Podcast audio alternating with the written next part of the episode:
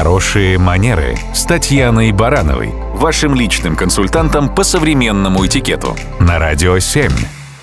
Здравствуйте. Культурный отдых нередко подразумевает посещение музеев. Это замечательный вариант времяпрепровождения. Чтобы после такого культ-похода остались только положительные эмоции, стоит соблюдать несколько правил этикета. Вот они.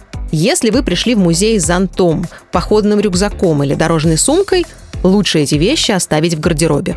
Во время экскурсии по музею нежелательно жевать бутерброд или открывать бутылки с сильно газированными напитками.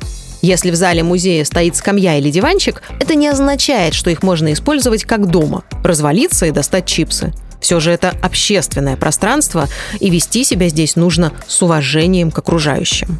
Очень желательно рассказать детям о правилах поведения в музее, ну, чтобы не приходилось потом постоянно на них шикать и одергивать их руки от картин и экспонатов. Не стоит нарушать личное пространство других посетителей. Лучше подождать, пока место возле шедевра освободится, и вы сможете полноценно насладиться искусством, никому не мешая. Логично, что и задерживаться слишком долго у экспоната не стоит. Это ведь не ваша личная коллекция. Желающих полюбоваться немало. И к самому актуальному в последнее время вопросу. Что важнее, посмотреть на Мона Лизу или сфотографировать ее? Сфотографировать шедевр или себя на его фоне?